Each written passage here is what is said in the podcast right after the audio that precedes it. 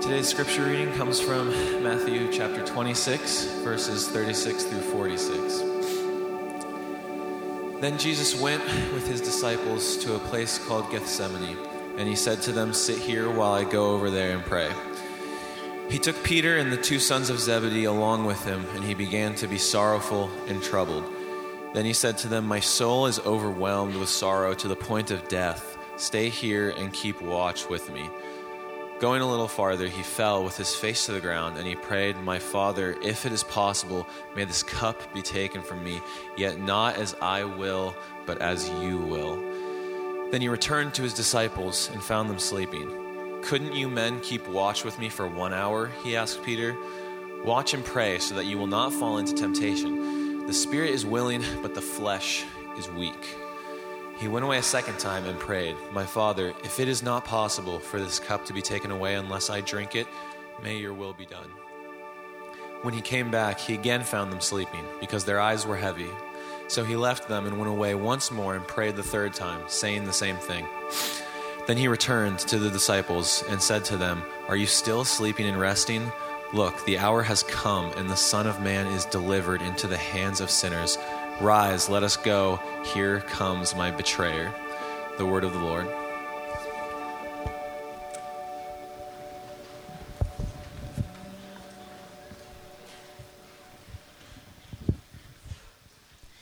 Today's chapel speaker is an adjunct of the School of Theology and Christian Ministry. He was the pastor of Genesis and is now currently starting a monastery and writing a book. A lover of classic rock and plays the electric guitar. Um, when I attended Genesis, I always appreciated how he spoke truth into world issues, which are so rarely talked about, and so rare also in the church setting. He leads people in openness and honesty, and is a model to me on how my faith should look like and what a thriving faith should look like, himself being super influential in my own life. So, with you, would you welcome Will Ryland?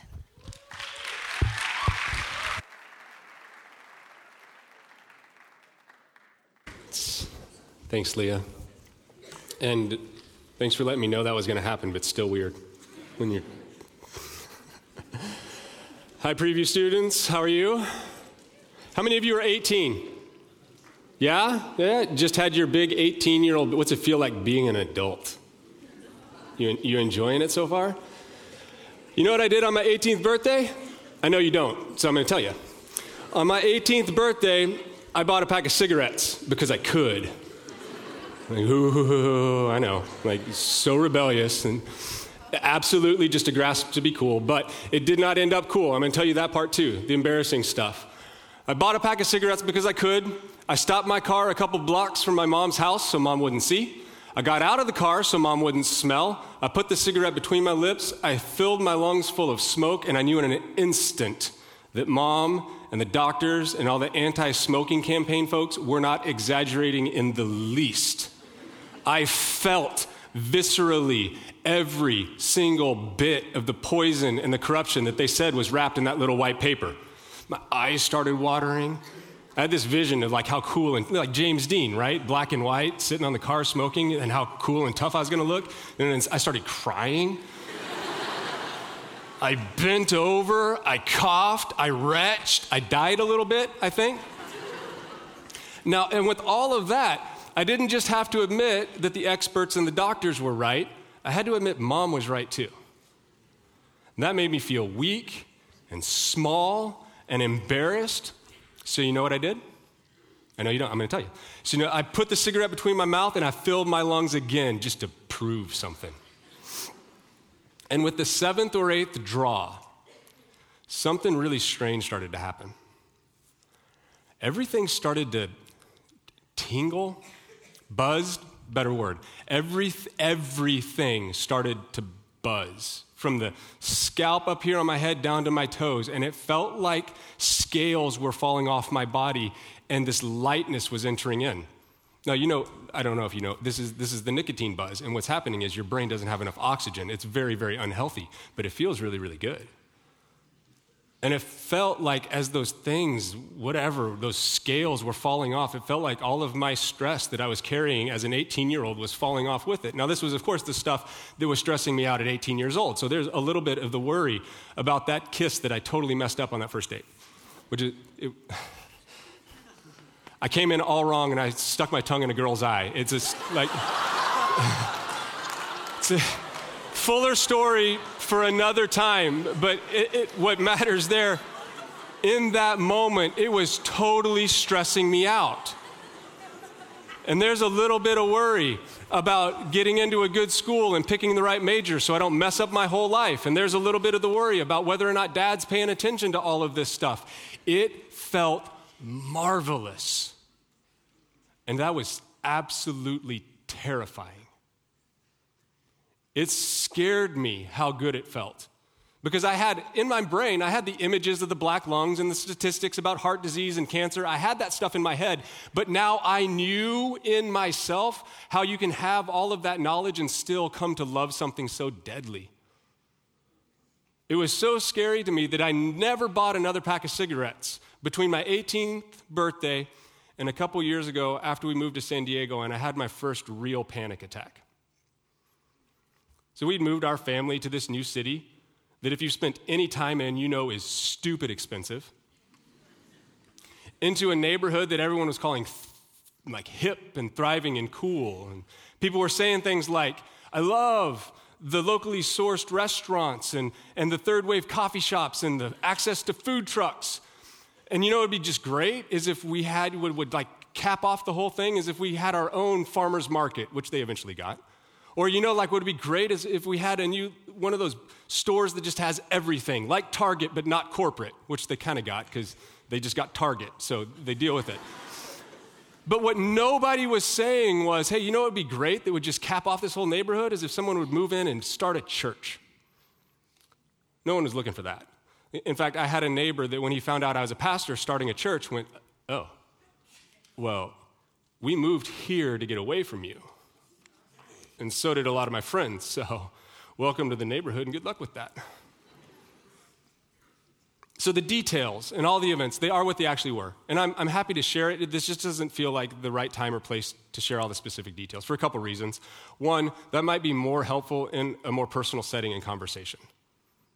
Uh, and also because my story is so deeply, deeply entwined with other people's stories, and those are people that even with all of the mess, I still love dearly and would never want to betray their trust.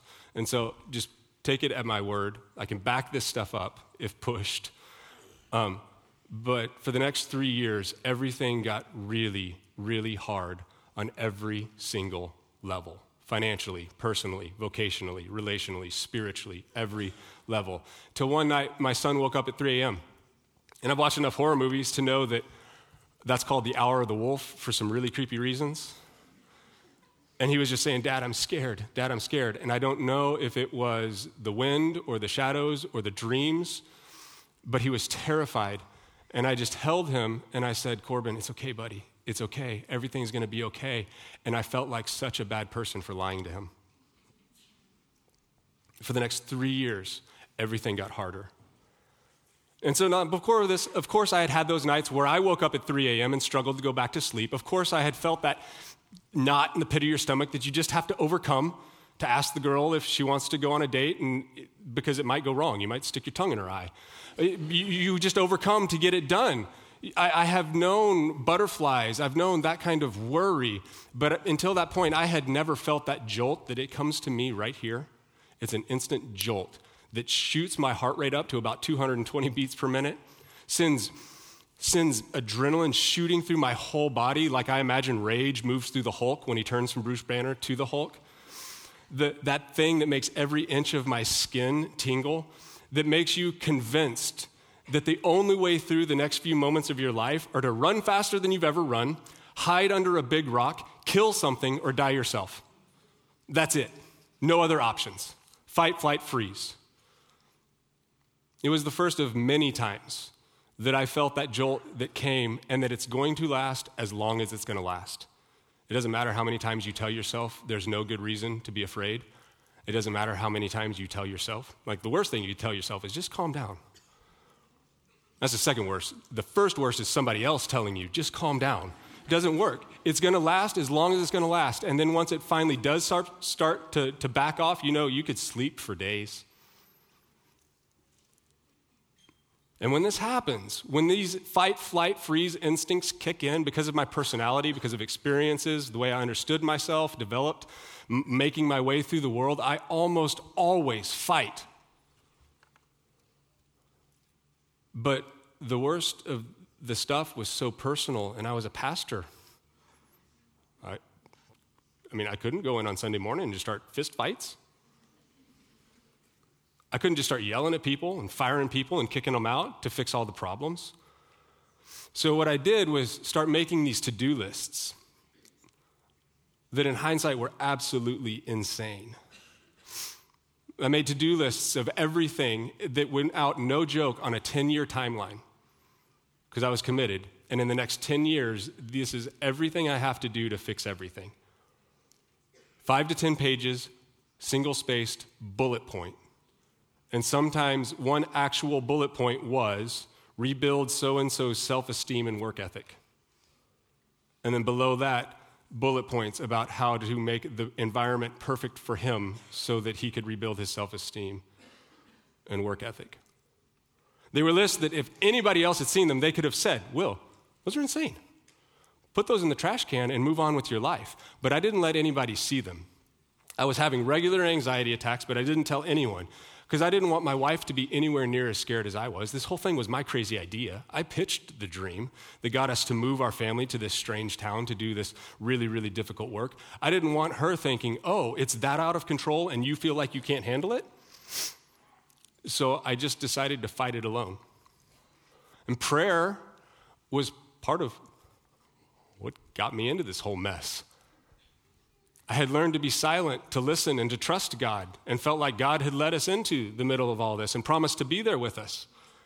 And one day I was sitting over here in Shelter Island as, as things were starting to get really bad, and I was sitting, uh, and I, I, I don't know how long I was there, but I was in a really, really good place. And suddenly I heard, This is going to be the hardest season of your life. And boom, the panic hit. And there was kind of an unspoken sense of, But don't ever believe that I'm not with you through it. But from that moment on, for the next three years, even though prayer is what led me into this situation, prayer, the way prayer felt, pay attention to my words. I'm, I'm being very careful with that on purpose. The way prayer felt changed. I told my wife it feels like it's turned to ash in my mouth. And the last thing I got that I felt like I heard was don't ever believe that I'm not with you but everything I felt told me I was abandoned and alone in the middle of all of it. So, on one level, I knew I was praying more deeply, more honestly, more vulnerably than I ever was before because it got to the place where all I could say was, Help, help. And then it got to a point where I couldn't even form words. I would just wake up in the middle of the night with a panic attack, bury my face in a pillow, and shake and I would put one hand up here above my head and I would grasp, grasp on with the other hand. And it was, I don't know what it means, but that was my prayer. And I would sit like that, shaking, groaning with my face in the pillow so I didn't wake my wife up holding on to the hand like that. And so I knew I was praying more simply, more honestly, more deeply and vulnerably than I'd ever prayed before. And I knew that the, the big spiritual saints and masters said that that's a good thing, but it felt terrible and I knew it wasn't making things feel any better. That's why I bought another pack of cigarettes. And I sat there and I held one of those little poison sticks. And I remembered the buzzing and the feeling of stuff falling off like scales. And I thought, if you can make that happen now with these problems, then we might be able to develop some kind of workable relationship. But I also remembered in that moment holding one of my kids and I compared that to holding my first child. My first child, things were good. It was one of the most beautiful experiences I've ever had in my life. One of the moments where I knew God was real and grace was true. And I was blessed. But we had a child in the middle of all of this, and I remember sitting there holding this one, going, Why can't I feel the way I know this should feel? I know that this is beautiful, but I can't connect to it. I know that this is good, but I can't connect to it. It felt like I was watching from a thousand miles away somebody else's life through a stranger's body. And that scared me even more. Because I knew that what I really wanted wasn't just to reconnect, or I didn't just want something that would make it feel better for a little while, but in the end, only make it worse. What I wanted was to reconnect with God and the people that I loved most. And so I got help. I finally called a therapist, and we got to work. And one of the first things we did was work on my self understanding because I liked to, before, think of myself as strong and independent, the kind of person that could handle whatever and pick myself up off the concrete no matter how many times life sucker punched me. But I just couldn't think of myself that way anymore. And a lot of us create this kind of crazy expectation that in this world we'll never be sad or overwhelmed and paralyzed or scared or angry, that we'll always be strong and independent and productive. But I, I learned that it's a sign of an even deeper health, that when things aren't right, you don't feel right. Like the worst thing in the world is to be sick and not know it. The fever, the aches are a good thing because it lets you know something is off. If you are in the middle of crazy, unhealthy circumstances, it's a mark of health that you don't feel adjusted. It's a mark of health that you don't feel at ease. And there are things that are going to happen. You are in this life, you are going to feel sad. You're going to feel angry. You are going to be hurt. Those things will not kill you. What will take you out is the expectation that you will never feel them, or that if you do feel them, that there's not a way through.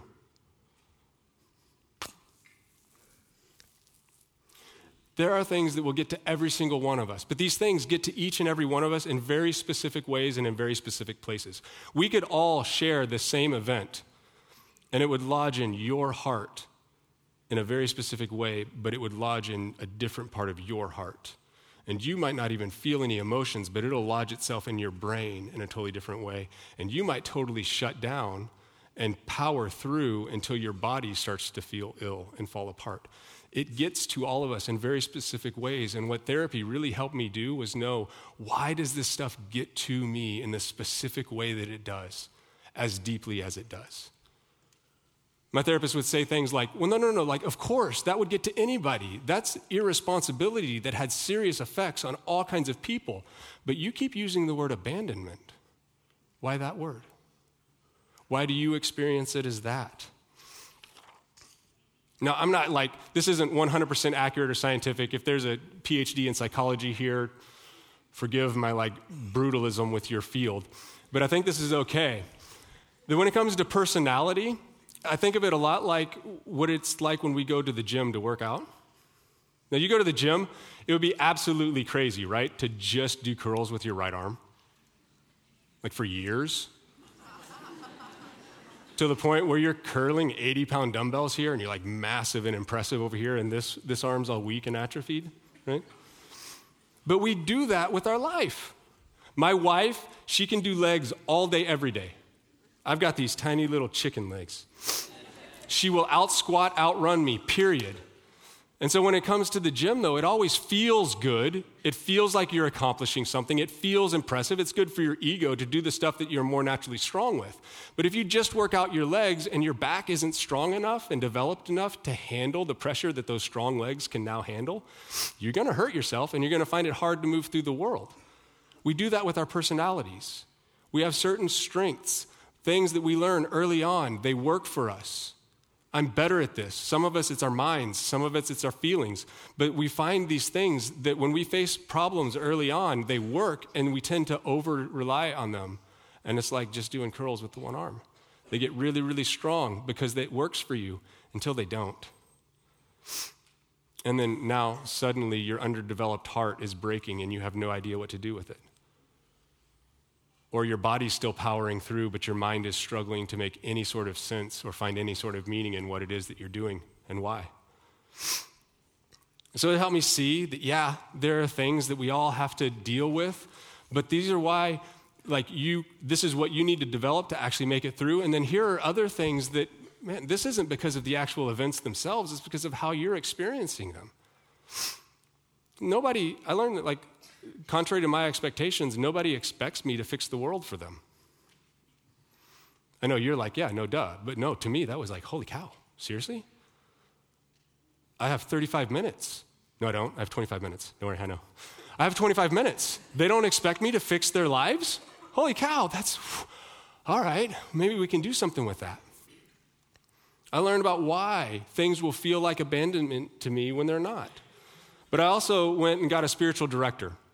Spiritual director is, if you don't know, it's like a it's a pastor, but it's somebody that has permission to ask really, really hard questions over and over and over and over and over and over again.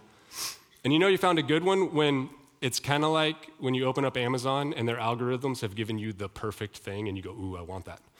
You found a good spiritual director when you get to know them and your soul starts to go, ooh, whatever it is you have with Jesus, I want some of that.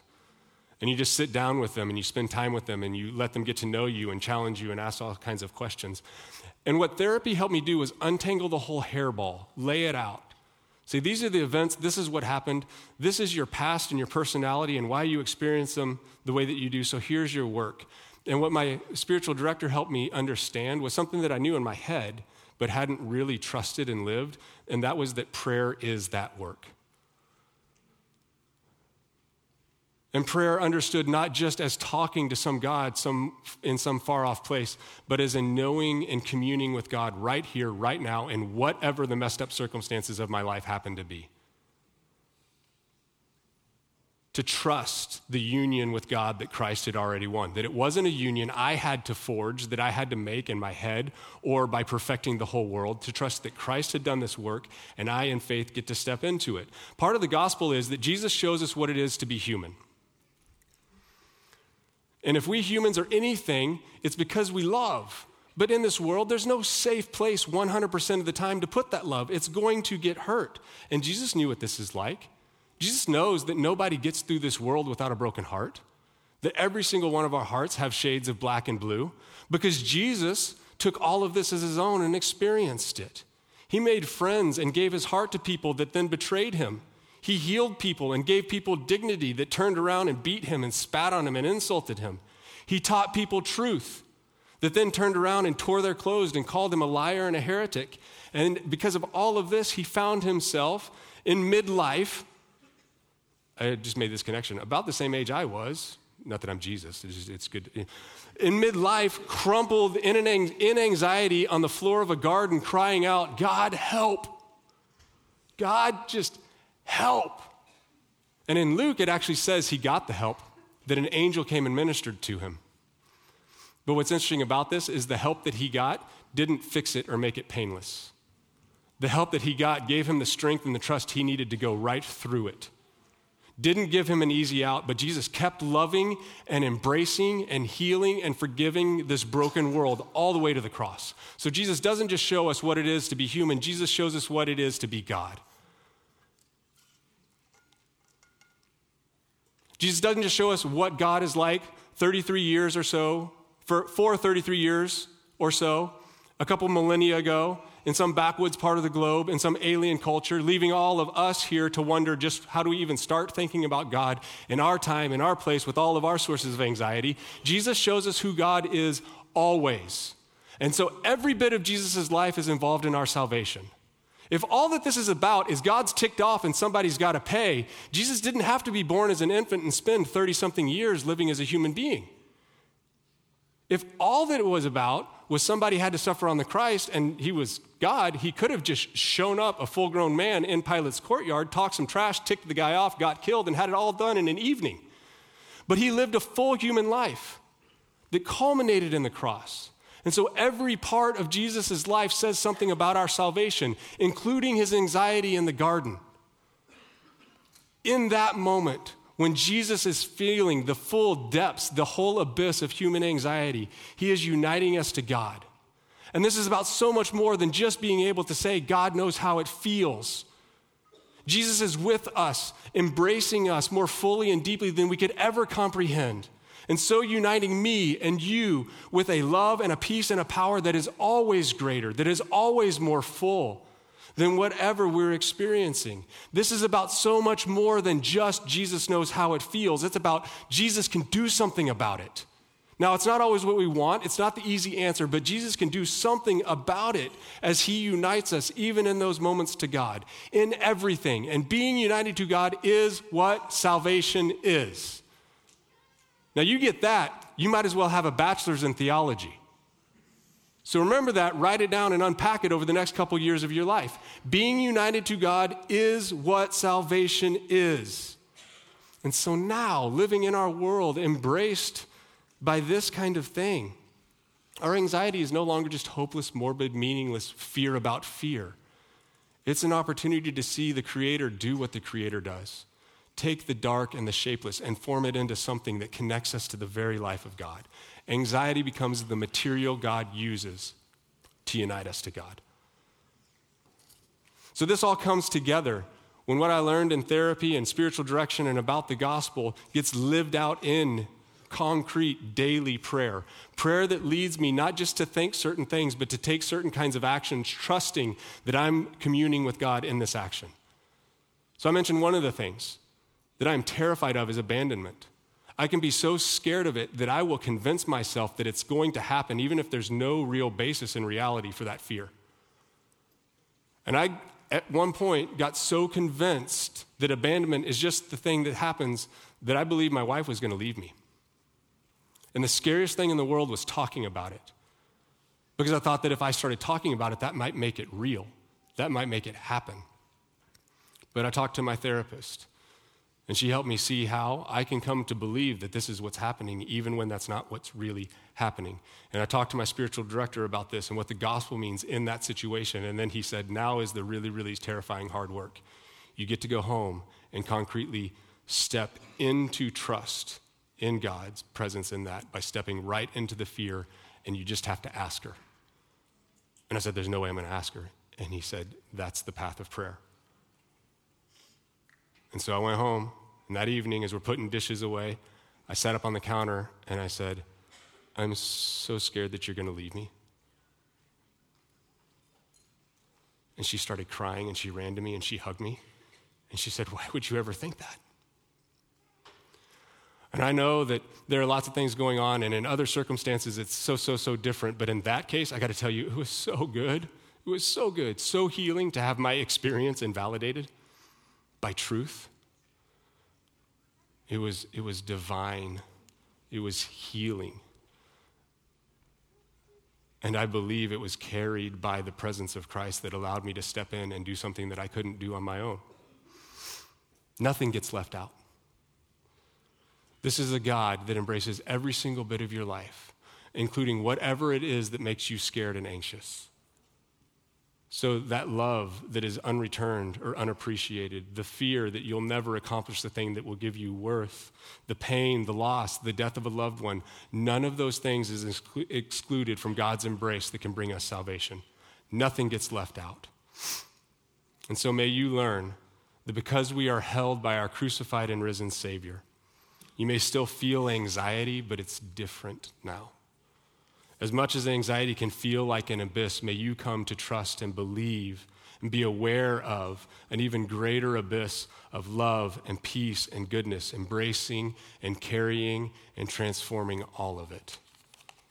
And if you're in a place now, like we've talked about before, where you just need to raise your hand and say, I need some help come down and concretely experience that through the things that are available here. There are people that will pray for you. There's the Wellness Center over there that could get you some help. And I want you to know that it's not just about fixing things so you can be more productive and get back to accomplishing all the things. It's really about stepping out in faith and in grace to be able to genuinely experience the actual presence of a God that can transform the whole thing and let you know something about what salvation is here and now as you're united to your Creator. Thanks.